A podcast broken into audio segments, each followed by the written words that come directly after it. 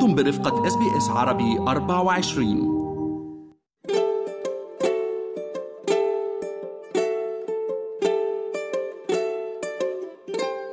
تحت المجهر. بودكاست يتناول العناية بالصحة الجسدية والنفسية. أهلا بكم في حلقة جديدة من بودكاست تحت المجهر. معي أنا منال العاني وضيف حلقة اليوم الدكتور عبد الرزاق موسى استشاري طب طوارئ الأطفال في مستشفى النساء والأطفال في ولاية جنوب أستراليا. للحديث عن مرض التهاب الرئة مايكلوبلازما نيمونيا والأسباب وراء العدوى المتزايدة بين الأطفال في أستراليا. بالنسبة لالتهاب الرئة أو ما يعرف بالنمونيا هو التهاب يحصل في الحويصلات الرئوية للرئة للإنسان وعادة يسبب أما بسبب بكتيريا أو فيروس آه، أو organism ثاني اللي هو بين البكتيريا وبين الفيروس اللي يسمونه mycoplasma pneumonia فعادة الأعراض مالته تشمل أعراض عامة مثلا الصداع الحمى والرجفة والنحول والألم وعلامات خاصة متعلقة بالجهاز التنفسي مثلا حرقة في البلعوم وحرقة وألم في الصدر. وسعال عادة السعال يكون جاف مع أحيانا ضيق نفس. فهذه تقريبا الأعراض العامة والخاصة لالتهاب ذات الرئة. نعم، آه، دكتور عبد الرزاق المؤسسات الصحية بأستراليا تحذر من مخاطر الإصابة بهذا المرض بالأخص بين الأطفال وخاصة مع وجود تقارير تؤكد ارتفاع أو زيادة بعدد الإصابات بهذا المرض الالتهاب الرئوي آه، بين الأطفال في أستراليا وحتى حول العالم. من هم الفئات الأكثر عرضة دكتور لهذه الإصابة؟ نعم. بالنسبة لالتهاب ذات الرئة بشكل عام أكو فئات عمرية يصير عندهم علامات شديدة. من ضمنهم الأطفال اللي عمرهم أقل من سنة الناس اللي ساكنين في أستراليا اللي هم indigenous population on tourist island وكذلك الكبار السن هذا بشكل عام. أما بالنسبة لالتهاب ذات الرئة اللي هو متسبب متسبب بمايكوبلازما نمونيا فهذا يحصل عادة في أعمار ما بين خمسة إلى عشرين سنة يعني من الأطفال الكبار إلى الأدلت والأدولسنت وهذا طبعا هم هؤلاء معظمهم أطفال يعني أو أشخاص أصحاء. ولكن هذا البكتيريا اللي يسموها مايكوبلازما تحصل في هذا العمر.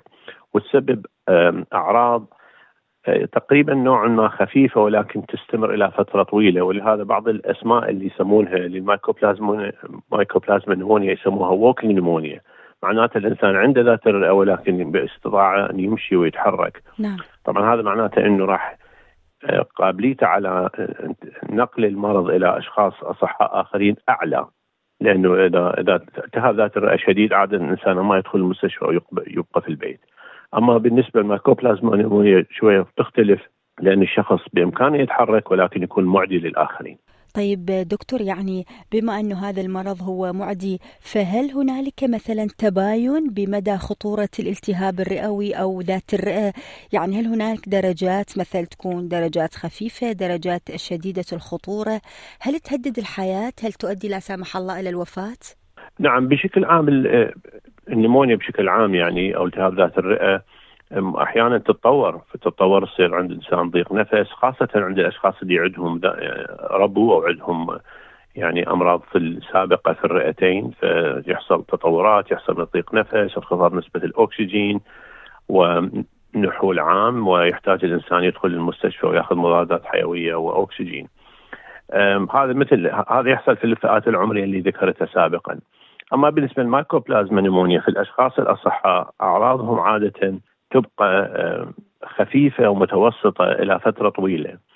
ولكن الأشخاص اللي عندهم التهاب مثلا سابق في في في الرئتين أو اللي عندهم ربو أو عندهم أمراض مناعية أخرى هذا المرض ممكن يتطور بحيث أيضا يحتاج يسبب الأعراض السابقة ويحتاج أيضا دخول في المستشفى واحيانا يؤدي إلى اختلاجات كثيرة في الصدر وتجمع الماء وغيره يعني. دكتور عبد الرزاق متى يكون الوقت المناسب لزيارة الطبيب؟ يعني شو هي يمكن أكثر الأعراض اللي نشوفها موجودة أو نعاني منها أو تكون هي يمكن السبب الرئيسي لزيارة الطبيب؟ نعم طبعا هناك معظم الالتهابات الفيروسية والهذا تسبب أعراض عامة خفيفة مثلا صداع خفيف حمى خفيفة يعني هذه بشكل عام مقبولة يعني. أما إذا الإنسان صار عنده يعني حمى شديدة مع رجفة خاصة اللي أكثر من ثلاثة أيام هاي واحد. نعم. إذا صار عنده ضيق نفس أو يعني إذا صار عنده ألم بالصدر إذا صار عنده مثلا أعراض أخرى تقيؤ مستمر وألم بالبطن أو اضطراب بالتفكير يعني إنسان يقول ما يعني يتكلم. فهذه طبعا علامات خطرة. وتستوجب يعني التواصل مع طبيب العائلة. ومن الضروري في هذه الحالات إنه الإنسان يخابر الطبيب ويقول لهم يعني إنه هذا عنده الأعراض على مود اثناء زيارة الطبيب مثلا ينصحوه بلبس الماسك ويشوفوا له وقت معين حتى لا يعني لا ينشر العدوى إذا موجودة للمرضى الآخرين الموجودين في العيادة. نعم وهل هنالك علاجات دكتور في حال لا سمح الله آه، سواء الطفل ال adult أو البالغ أو رجل كبير السن يصاب بهذه الأمراض أو بهذا المرض هل هنالك علاجات متوفرة بالأخص هنا بأستراليا؟ نعم العلاج متوفر بالنسبة لل mycoplasma pneumonia العلاج متوفر يعني أما على شكل بالنسبة للاطفال الصغار موجود شراب أو الأكبار موجود على حب شكل حبوب. عادة العلاج يؤخذ لمدة تقريبا سبعة أيام ومعظم الأشخاص يتحسنون. ولكن هناك إشارة بالنسبة للمايكوبلازما نمونيا الأعراض مالتها لحد التشخيص تطول أحيانا الشخص يكون عنده سعال وفترة يعني ويحس ما مرتاح لمدة أكثر من أسبوع. إلى أن يشخص والتشخيص عادة يكون أما بأخذ مسحة أو بأشعة صدر أو تحليل دم. مع بدء العلاج اللي ذكرته أحيانا الأعراض يعني الشخص يشعر بتحسن خلال تقريبا ثلاثة أيام. ولكن السعال واحيانا ضيق النفس يستمر إلى ربما ثلاث أربع أسابيع أو خمس أسابيع. فهذه معلومة مهمة إنه الإنسان لو استخدم المضاد الحيوي بشكل طبيعي بشكل صحيح بعض الأعراض المتعلقه بمايكوبلازما نمونيا ولكن هذا لا يدعو للخطر ولكن يبين أهمية التشخيص المبكر والعلاج المبكر لهذه الحالة. كلام مهم جدا. دكتور عبد الرزاق قبل الختام نحب ناخذ من حضرتك نصائح مثلا عن كيفية حماية أنفسنا من مرض الالتهاب الرئوي من مرض ذات الرئة وبالأخص أيضا نصائح للأم اللي عندها أطفال. كيف تحافظ عليهم؟ كيف يمكن تقلل من خطر الإصابة من مرض الالتهاب الرئوي؟ نعم. بالنسبة للوقاية من الأمراض بشكل عام وخصوصا الالتهاب ذات الرئه أكو أكو يعني نصائح عامة أو توجيهات عامة، الأولى مثلا الغذاء الجيد يشتمل على الخضروات والفواكه وما شابه. النقطة الأخرى الرياضة المستمرة يعني الإنسان كل ما يتحرك كل ما مناعته تتحسن وكل ما قدرته على يعني التعامل مع الأمراض والالتهابات أفضل.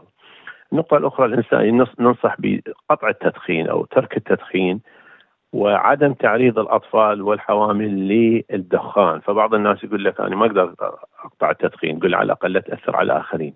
فواحد مثلا ما يعرض الأطفال والنساء أو النساء أو الناس اللي عندهم أمراض ذات رئة للتدخين. هذه بشكل عام.